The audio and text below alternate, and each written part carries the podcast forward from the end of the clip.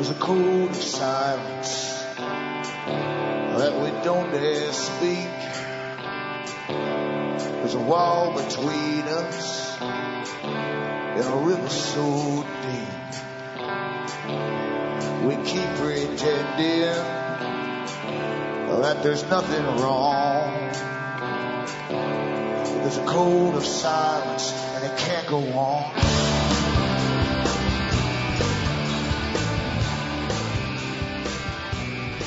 Hi folks, I'm Alan Watt and this is Cutting Through the Matrix on the 9th of September 2010. Didn't know what happened there, but they were trying to get in touch with me and my end wasn't ringing, so I called them instead. And that took a few minutes to get through. Odd that, but uh, even some of the emails I'm sending out aren't going anywhere apparently. Uh, they're certainly getting sent somewhere, but it's hours before they, they actually arrive. So I guess we're being um, interfered with again. But strange if incoming calls aren't getting to me either. But this is the brave new world we live in, and we're all so free that some, some more freer than others, mind you, and uh, other ones get a lot of problems. Now, I always start off the show by suggesting you go into cuttingthroughthematrix.com website. You'll find hundreds of hours of talks I've given for download for free, where I try to give you shortcuts to the big picture and of course encourage you to do your own reading as well. And I give you different books along the way. I'll mention them, uh, what to look into, uh, which are official books, it's not conspiracy books, uh, put out by those who are involved in setting up your reality, your whole way of life, in fact, and the cultures that you will go through and then your children will go through right through the 21st century. It's all planned. So go, go into that site and remember too that uh, I've got books and discs I have for sale. It's up to you if you want to keep me going. You can purchase them uh, using um, a personal check from the US to Canada.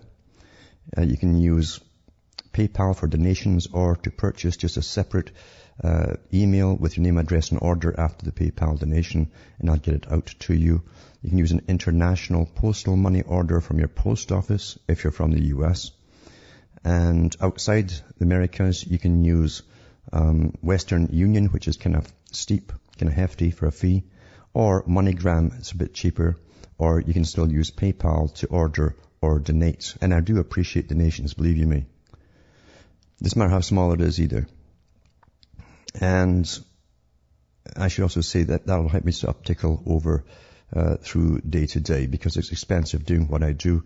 And believe you me, uh, I wouldn't pick this as a job for anybody. It's not a job. It's beyond that. It's only a necessity for a, a time to get information out to the public uh, with a lifetimes of really study on these particular topics that converge into what we call a new world order. And that's what I try to do for you. Now, it's astonishing really how people get caught up in the rush of media releases. The media will always churn out more stuff for you to grab on and to go ooh and ah and everyone bitches about it for a day and it's all over the internet and it's forgotten the next day as there something else is pushed out for you to bitch about and go ooh and ah. And all you're being taught really and trained into is that be, the, old system is gone and here's the new one. Now I've gone into the Club of Rome with their post-democratic statements. You're now in a post-democratic society and they said too it would have to be authoritarian. To rush this through worldwide, you'd have to be taught um, and coerced, and if necessary, the use of force would have to be used on you to make you comply with this whole new expert-driven society. And that's what it's all about, where the scientific elite academia would all be in charge of us, uh, right down to our minds and what's politically correct and what isn't. And they would also use the present tools which everyone's been trained like little rats into, and that's the computer, which will run your lives for you very, very shortly. In fact, they already run a lot of folks' lives already. They just don't want to admit it. But it's a lot worse with the interfacing of the Internet of Things where nanotechnology, which is so cheap apparently to produce, will be all over the planet and in your clothing and everything and communicating wherever you go with sensors wherever you go. And you'll be monitored 24 hours a day and night even. So that's the brave new world we're getting brought up into. And, you know, a few years back when you talked about conspiracy at all, before they made it a sort of hobby, and that's what the big boys wanted, they encouraged conspiracy theories, um, and they called it, they came, they were the first ones to come, call it to all those who are involved in conspiracy theories in a sort of mocking, superior tone that they use. Um, that, that was intended because they have now created a cult of conspiracy theories. Anything from aliens invading the planet to whatever. And it's all one big giant circus, which is counterintelligence. Once you mix fact with fiction and push it out there, and believe you me, the fiction will grab you, it will grab your mind. That's what fiction is designed to do. And take you off in journeys through outer space and back again. Uh, you will believe this stuff and sound like an absolute loony to those who've never heard any of it before. But you'll also discredit the factual stuff. And that's how counterintelligence actually works. On this show, I try to stick to the basic facts. The rest of uh, anything to do with speculation, I leave up to you. And um, I understand too, a lot of people like escapism because it's very hard, very difficult to believe that evil people really do exist. And of course, in, in this time of moral relativity, uh, I guess we can't even call them evil anymore. It's just their particular bent and on how they, they see things and it's their take on things, how they should rule us. But now everyone's uh, really accepted step by step by step as you're trained into the New World Order that it's no real big deal. You're already, you've been told for years and years that you're already global, the global society, the global village, um, think global, act local, all that kind of stuff. Thousands of slogans. Lenin said they'd win by slogans, by the way. And of course Madison Avenue churns them out on behalf of the big rulers of the world. And that's not your governments. Your governments are simply the ones who rubber stamp the laws that are passed them via the United Nations. And the United Nations is run by the Royal Institute of International Affairs, who set it up in the first place.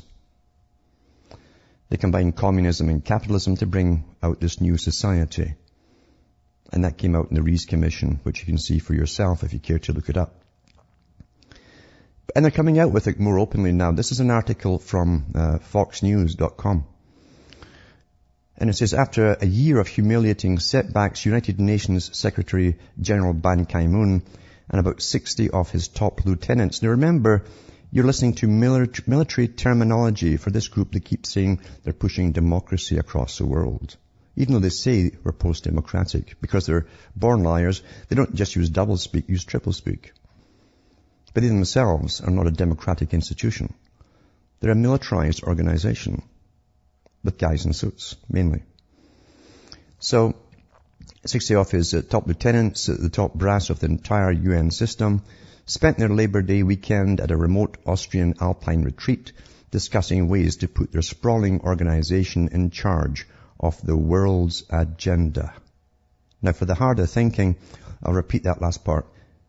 They spent their, their, their entire Labor Day weekend at a remote Austrian alpine retreat discussing ways to put their sprawling organization in charge of the world's agenda. Now, that means there is a world's agenda, you see, obviously.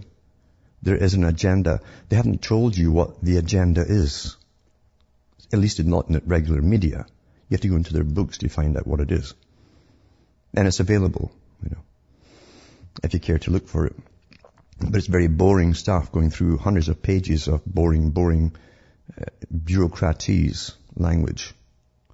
It says details concerning the two-day closed-door session. There's democracy for your closed-door session in the comfortable village of Alpbach were closely guarded. Yet They really suffer at these meetings, this alpine retreat. They really suffer as if they're 10 course lunches and stuff. Anyway, it says, nonetheless, position papers for the meeting obtained by Fox News indicate that the topics included, listen to this, how to restore climate change as a top global priority after the fiasco of last year's Copenhagen summit.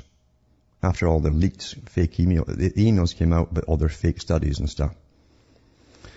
Remember, the job at the UN is to make a global society and rule it. So they'll use any con their members I've read before, and the statements I've read before from their members, say they must always create scary scenarios to make the public go along. Anyway, It says how to continue to make global redistribution of wealth. That's a communist uh, plank there, right there. How to continue to try to make the global redistribution of wealth the real basis of that climate agenda. So they're going to tie that in with climate agenda, claiming that they're going to take money off you in the Americas and uh, Australia and New Zealand and across Europe uh, to, to help fight global warming in poor countries. This is their con game. You know darn well it's got nothing to do with it. The money will not go there. It says, and widen the discussion further to encompass the idea of global public goods. Global public goods, eh? The idea. How to keep growing UN peacekeeping efforts into missions involving the police, courts, legal systems, and other aspects of strife-torn countries. Total integration, that is, of all law for enforcement and courts and the armies. Eventually they want that to come under them, their own jurisdiction completely. How to capitalize on the global tide of migrants from poor nations to rich ones. That's a big one. I read about that 40 odd years ago, in the, well, I shouldn't say 40 years ago, in their books from the 40s they were writing that. And uh, I've got a lot of their old books where it talks about eventually uh, they'd be in charge of not distri- the distribution of wealth only, but distributing um, labor as well from the poor countries to the rich ones so as to encompass a new international migration governance framework. You understand, all we're living through is a big script that started with the League of Nations at the end of World War One, and then through the United Nations World War Two up to the present. They talked about uh, the League of Nations, everything I'm talking about here how to make clever use of new technologies to deepen direct ties with what the UN calls civil society. They want to be totally integrated with the computer systems to all your computer systems. Meaning novel ways to bypass its member nation states, remember, and deal directly with constituencies that support UN agendas. Bypass nation states and deal with your area only. Back with more after these messages.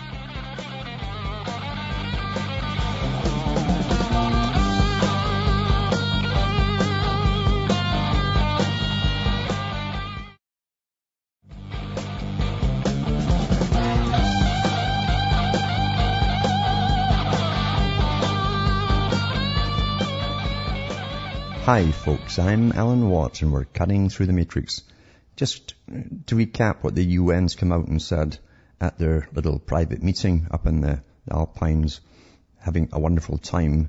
And uh, they've said number one is to restore climate change as a top priority, a global priority after, after the fiasco, it says, of last year's Copenhagen summit how to continue to try to make global redistribution of wealth. That's the transfer of your money via taxes and all the rest of it to supposed poor countries. It says uh, the real basis of that climate agenda. So it's be tied in with the climate agenda nonsense. How to keep growing UN peacekeeping efforts into missions involving the police, courts, legal systems and other aspects of strife-torn countries. How to capitalize on the global tide of migrants from poor nations to rich ones to encompass a new international migration governance framework. So there'll be a big, think about that, you see. Uh, eventually, if you want to move to another country, you, uh, you're going to have to go through the United Nations to see if they'll allow you to do so. That is the strategy.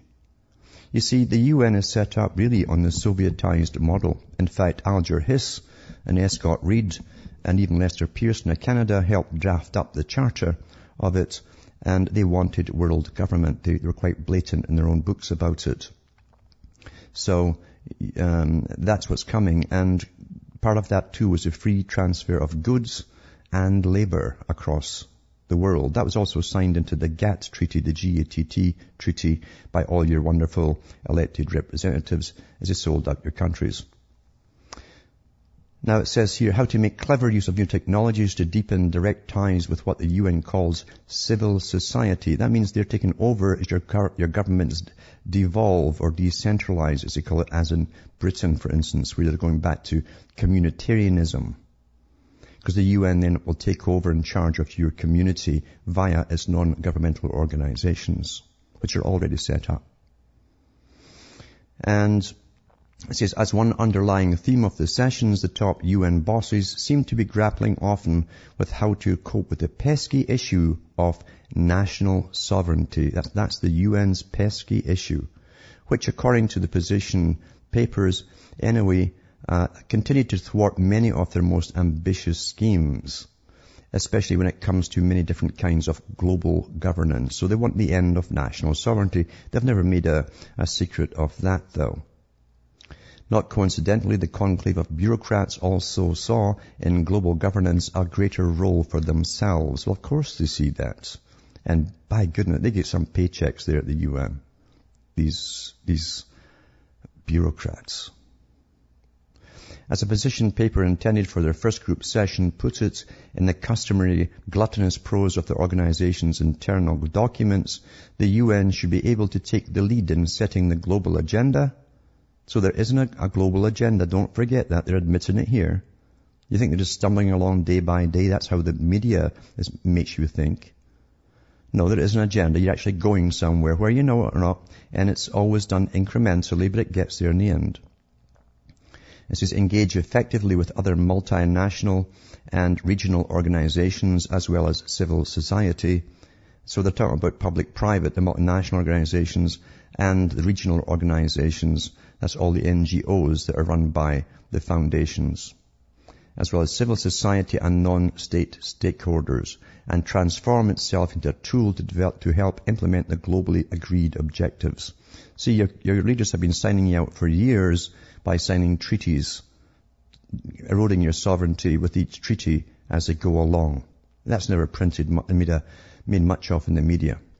And for that to happen, the paper continues, it will be necessary to deeply reflect on the substance of sovereignty and accept that changes in our perceptions are a good indication of the direction we are going. Now remember, when you really think about it, they're doing polls all the time. And I've seen some of these polls. They, they, go through the different age groups to see who's willing to give up this, give up that, and so on. And believe you me, the youngsters pretty well the world over, because they've all had their UNESCO training, um, uh, really won't make much of a deal uh, for global governance. They won't make much of a deal at all. And of course, all the students getting churned out of their main sources of indoctrination, that's the universities, uh, really are, are all for this fairness dot. All be fair across the world and equal across the world, living in this typical utopia that never materializes as we all become poorer and poorer and poorer. Hammering away at perceptions that nation states cannot adequately meet global challenges but the United Nations can is a major theme of the position papers, which were assembled by a variety of UN think tanks, task forces and institutions, including the United Nations Development Programme and the UN's Department of Economic and Social Affairs. That's all your tax money that pays their big fat salaries, folks. Says national sovereignty, meaning the refusal of major powers like India, China and the United States to go along with sweeping global agendas was specifically in- indicated for the failure of the much ballyhooed Copenhagen summit on climate change. So see, nationalism was a problem. That's why it failed. It wasn't the fact that their science was all uh, bogus and was shown to be so. National sovereignty remains supreme, as one position paper noted. You see, there can only be one supreme power, and that's why they have supreme commanders and supreme this at the United Nations. That sounds like a Masonic lodge. Nonetheless, the United Nations leaders intended to keep trying to change that, especially when it comes to the climate agenda. The next 40 years will prove pivotal, one paper argues, while laying out the basis of a renewed UN climate campaign, the 50-50-50 challenge. Back with more on this after these messages.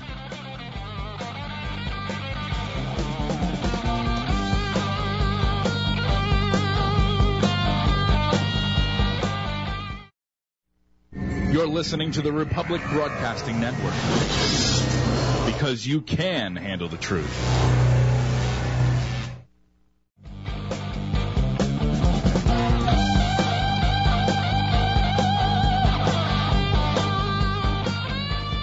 Hi folks, I'm back and we're cutting through the matrix.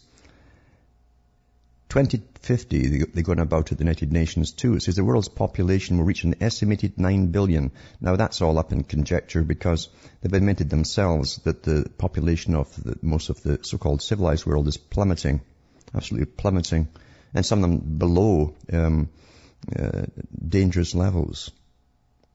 So uh, they love big figures and scary scenarios to get what they want. And it says at the same time the UN-sponsored Intergovernmental Panel on Climate Change, producer of the scandal-tainted 2007 Global Assessment of Global Warming, is calling for a 50% reduction in world greenhouse gas emissions. According to the paper prepared by Secretary General Ban's own climate change team, However, the newly rebranded challenge still depends on the same economic remedy proposed for Copenhagen, a drastic redistribution of global wealth. That's going to stop global warming, just throw, making us all poor, you see, and all the other countries um, is going to stop global warming. I guess because you can't heat yourself, you'll just die off. You know, you can't afford the carbon taxes. It says nothing less than a fundamental transformation of the global economy. I know what we should transform. It's the shape of the United Nations building. Rolling just about every UN mantra into one, the paper declares that nothing is more crucial to preventing runaway climate change than lifting billions out of poverty, protecting the planet, and fostering long-term peace and prosperity for all. Which liars they are. What utter liars these prunes are. Hmm? You ever seen that, that the cost, when they come out with these, you know, five, ten thousand grand suits on? These guys who talk and talk and talk and talk about poverty. See, they want to be in charge of the whole planet like any other tyrant, you know, in history. It says, and to do that, the paper suggests equally dramatic shifts in political power may be needed. Is the global governance structure still dominated by national sovereignty, capable of responding with the coherence and speed needed at us, or do we need to push the reset button and rethink global governance to meet the 50-50-50 challenge? Oh, they love these challenges. 10 year plans, 20 year, 50, 100 year plans, just like the Soviets used. They use them all. So they want to take away sovereignty from the nations so they can deal with it properly, you know, with a big heavy hand. And you can imagine trying to get something done in your area with a, it's, it's the same as Europe. People living in Britain uh, have this place in another country across water in charge of them.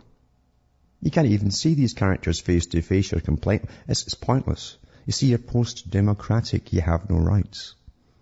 All we're being trained now is that we don't really need them. We're civilized now. We don't need rights. Yet even as the UN bosses talk of delivering billions from poverty, they've talked about that for their whole lives. Their main aim, the papers argue, should be much, much larger to limit and redirect the aspirations for a better life of rising middle classes around the world and I'll just add this as a take down the rest of the middle classes from the first world countries, because that's really what they're up to. As the opening session paper puts it, the real challenge comes from the exponential growth of the global consumer society driven by even higher aspirations of the upper and middle layers in rich countries as well as expanding demand of emerging middle class in developing countries. Our true ambition should be therefore to creating incentives for the profound transformation of attitudes and consumption styles. I've told you before, there'll be no more consumption, you see, uh, as they take away your disposable income and replace it with fees and carbon taxes and penalties and all that. That's what's going to happen. They don't like the consumer society. And I've said it over and over. The answer to that real challenge, as well as many others are addressed in the position papers, is that the UN and its proliferating array of funds, programs, institutes and initiatives should push themselves forward as a great synthesizer of solutions to global problems, connecting the dots, as a climate change paper puts it, across a range of issues including climate, water, food, energy and health. Now they've, got, they've already got all their guys set up. Every country now has got uh, climate managers and all the rest of it on in their government. We don't elect them. Everything, see, everything's already changing. This isn't idle talk here. They put it into, into practice, then they tell you about it. This is how to get more of these resources is another major theme of many of the papers, as one of the documents focusing on food security notes. Now they want charge of the food of the world, by the way. I've read the articles before from their own charter from the Department of Agriculture for the United Nations. They've also said in one speech that food has always been used as a weapon. And believe you me, they will use it as a weapon because they have said that when they're in charge of the world's food supply, they will ration out to the world's regions, as they call the amalgamation of the old nations. And that will be made to keep your population down. You will not get extra food if you go over a certain number. And you know darn well, once it starts running, it'll be okay for a year or two, and we'll all play like little children. And then they'll cut it back, saying it was a bad harvest this year. You're getting less. You have to kill off more and abort more and sterilize more. And I'm not kidding about this. You mark my words, I am not kidding about it at all. You see, it's so hard for the, for the general public to believe that these creeps and characters and psychopaths with their elitist agendas, agendas really do exist. They're all eugenicists. They're recruited for their arrogance and their, their, their belief in eugenics and superior types and inferior types. That's why they're recruited. So, I'll put this link up at cuttingthroughthematrix.com at the end of the show and let you see it for yourself. It's quite fascinating to, to have them come out now. Now that they know that most folk really, especially the youth, 20 and under, maybe even 30 and under, won't care very much if they're under a global governance system or not. Especially the ones who've been through academia and definitely the ones who've been through the Ivy League colleges and universities. Uh, they will be all for it because they'll get good jobs in the new society. That's why Huxley talked about his idea of uh, what was coming, and he was right because he was part of the planning of the, the agenda right up into the present and beyond. So he talked to the Ivy League university characters at Berkeley and elsewhere and was more honest and forthcoming about what he saw and what should be done to the world and how to manage people and their minds especially, the minds of the general public, using pharma and any means they could. He got awfully animated talking about wiring people's brains and controlling them.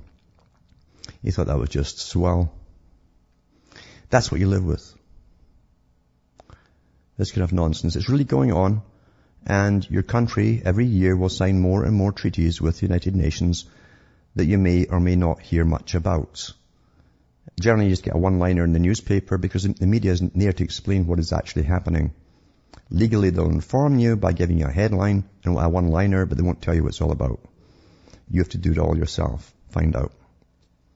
Now, we also have really the, the, emergence of what was in Jane's magazine, the military magazine many years ago, when they talked about creating the soldier of the future.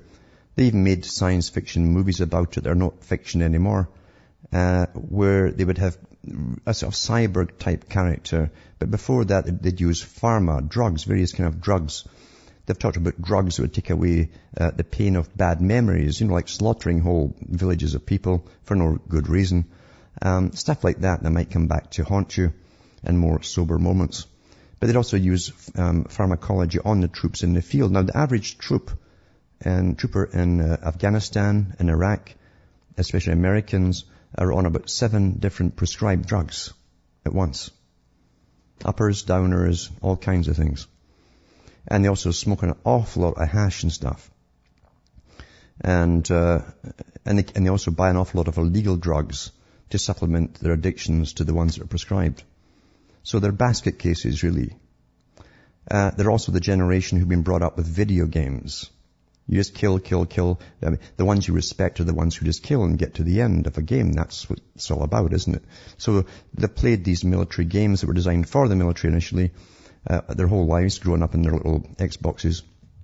And here they are with a real gun, and they know darn well anybody they kill over in those countries, there's going to be no inquiry. No inquiry at all. Well, here's an article here, and it's from The Guardian. U.S. soldiers killed Afghan civilians for sport and collected fingers of the dead as trophies. So this is a little throwaway to the general public, of course, obviously, to show you how humane they really are. Eh, when you join the military, you'll be sacrificed for any cause. Stryker soldiers who allegedly plotted to kill Afghan civilians. Twelve American soldiers face charges over a secret kill team that allegedly blew up and shot Afghan civilians at random and collected their fingers as trophies.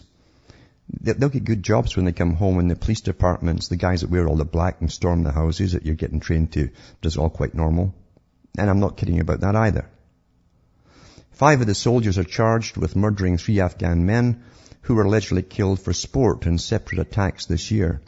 Seven others were accused of covering up the killings and assaulting a recruit who exposed the murders when he reported other abuses, including members of the unit smoking hashish stolen from civilians.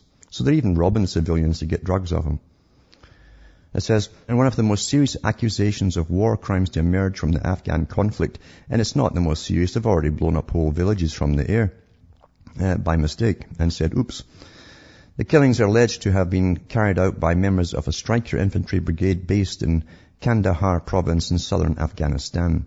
According to investigators and legal documents, discussion of killing Afghan civilians began after the arrival of Staff Sergeant Calvin Gibbs at Forward Operating Base at Ramrod last November. Other soldiers told the Army's Criminal Investigation Command that Gibbs boasted of the things he got away with while serving in Iraq and said how easy it would be to toss a grenade at someone and kill him. One soldier said he believed Gibbs was feeling out the platoon to see who would be with him, you see. Investigators said Gibbs, uh, 25, hatched a plan with another soldier, Jeremy Morlock, 22. Interesting name, Morlock. That was H.G. Wells' guys who lived under the ground, eh?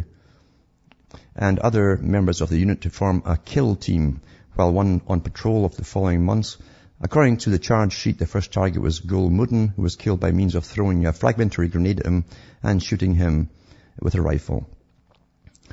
But it goes on and on and on about other ones they killed by the same techniques just for fun, just to pass the time, you know, when you're bored. And um, it says uh, later in the day, Morlock alleged, alleged to have told Holmes that the killing was for fun and threatened him if he told. Then they go through the different victims who the different shot and blew up and all the rest of it. It says the Army Times reported that at least one of the soldiers collected the fingers of the victims as souvenirs and that some of them posed for photographs with the bodies. Well, they get them all to pose with the bodies to show that they're really big, big men, you know. Anyway, the killings came to light in May after the army began investigating a brutal assault on a soldier who told superiors that members of his unit were smoking hashish.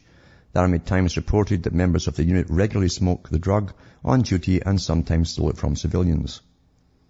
The soldier was straight out of basic training and had not been named, said he witnessed the smoking of hashish, the drinking of smuggled alcohol, but initially did not report it out of loyalty for his comrades.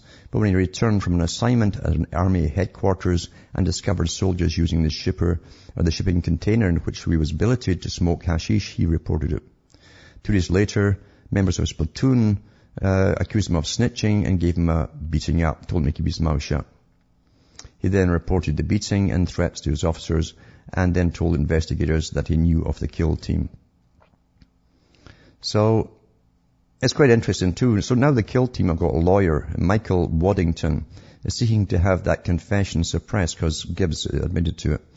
Uh, he says, uh, because his client was interviewed while under the influence of prescription drugs taken for battlefield injuries and that he was also suffering from traumatic brain injury. Uh, what a winner, eh? Our position is that his statements were incoherent and taken while he was under a cocktail of drugs that shouldn't have been mixed. Waddington told the Seattle Times. But I guess it's okay to put them out there with grenades and rifles when they're under this cocktail of drugs, eh? And it'll blast away. There's another video, I believe, up on YouTube. I haven't seen it, but you'll see troops at a checkpoint actually put live grenades in a guy in people's cars in their trunks, their cars as they're going through the checkpoints. Then the next checkpoint that they've radioed ahead to, open it up and question the, the people and threaten, you're going to kill them basically. Just for the hell of it, just to get them scared and nervous and, you know, crapping themselves. That's how they pass the time there these days. And they wonder, they wonder why these countries turn against Americans. You wonder? Do you really wonder? And yet that's what they want in the, the high chutzpahs up in the military. They want these drugged out characters and then they get them back into civil, uh, civilian society and they're big heroes with the cops because they've killed people. And they get put on the top SWAT teams. They'll be turned on you eventually. Now, every year we get a new flu, of course. It's big bucks, and, and we saw the fiasco and utter farce of the one last year, of the swine flu, that wasn't. And how they all went to work so fast to save the planet and, and uh, killed a lot of people, mind you, giving them, but didn't seem to prevent any flus of any kind. And there was no pig flu there in the first place. They told anyone with a sniffle or any doctor just, just report it and put it down as swine flu, which they did. And it's awfully good for statistics. So anybody with a bit of an allergy or whatever was diagnosed as having the swine flu to get uh, big, big sales to farmers. But it's also a condition the public that uh, and train you to go and get any kind of shots they tell you every year that you go. So here you go with the latest scare. What they did, by the way, for this year's flu shot is combine the, the normal, the standard annual flu with the, the swine flu shots. They've got the two in one, you see. And I thought, well, how will they get extra cash now that they've got the two in one and they want another pan? Well, here, here it goes, folks. This is to start the drumbeat from people who work in the field itself and de- depend on grants to keep them in the field. Uh, remember that right off the bat. And it says September 2010. Uh, bird flu jumps to pigs. So the bird flu that was pretty well non-existent as well, that was going to kill us all by, I think it was uh, the, the mid-90s, um, has jumped to pigs. You know, the only ones, the only humans who contracted uh, this, the avian flu, as they called it, um, the bird flu, were ones who ate, drunk the blood raw in some of the third world countries. That's what they do. It's a, it's a delicacy. And they were the only ones, only a few of them too, caught it, the thing. So here it goes. The H1, H5N1 bird flu virus may be evolving, may be evolving, right? The ability to spread from mammal to mammal, say a team who have discovered that pigs in Indonesia have been infected with the disease since 2005. It's one step in the frightening chain of events that could lead to human transmission and a pandemic. The H5N1 bird flu kills 60% of the people it infects, it only infects a tiny minority, tiny, tiny, the ones who like the blood. You cook the stuff and it kills everything off, you see. However, most infections occur after direct contact with an infected bird and the disease does not appear to spread well between humans. So here comes the scare. Back with more after this break.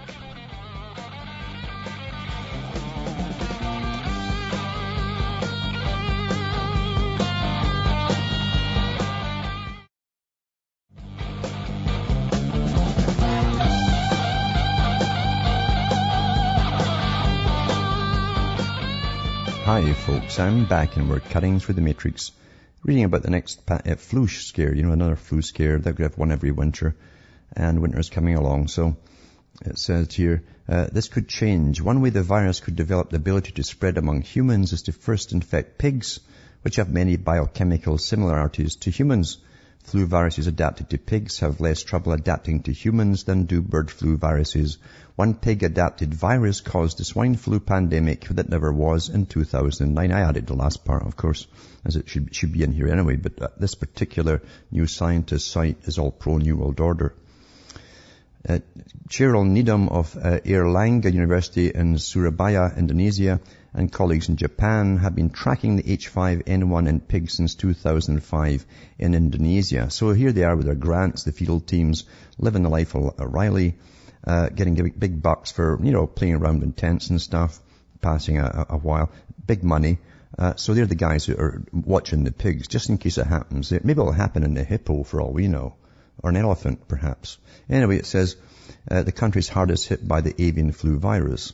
They now report that between 2005 to 2007, when the avian flu peaked, 7.4% of 700 pigs they tested carried H5N1. There have been sporadic reports of H5N1 in pigs, but this is the first time the extent of the problem has been measured. In each case, the virus in pigs closely resembles H5N1 from nearby outbreaks in poultry, suggesting it has jumped from the bird to the pig population. And pigs might fly.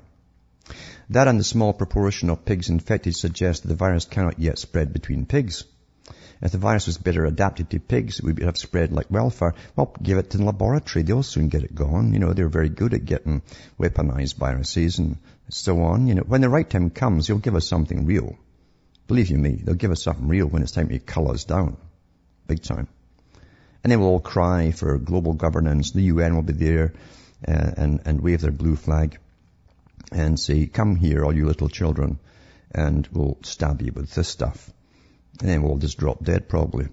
Anyway, it says Ab Osterhaus of the University of Rotterdam in the Netherlands, a flu expert not involved in research. So it's all bogus again.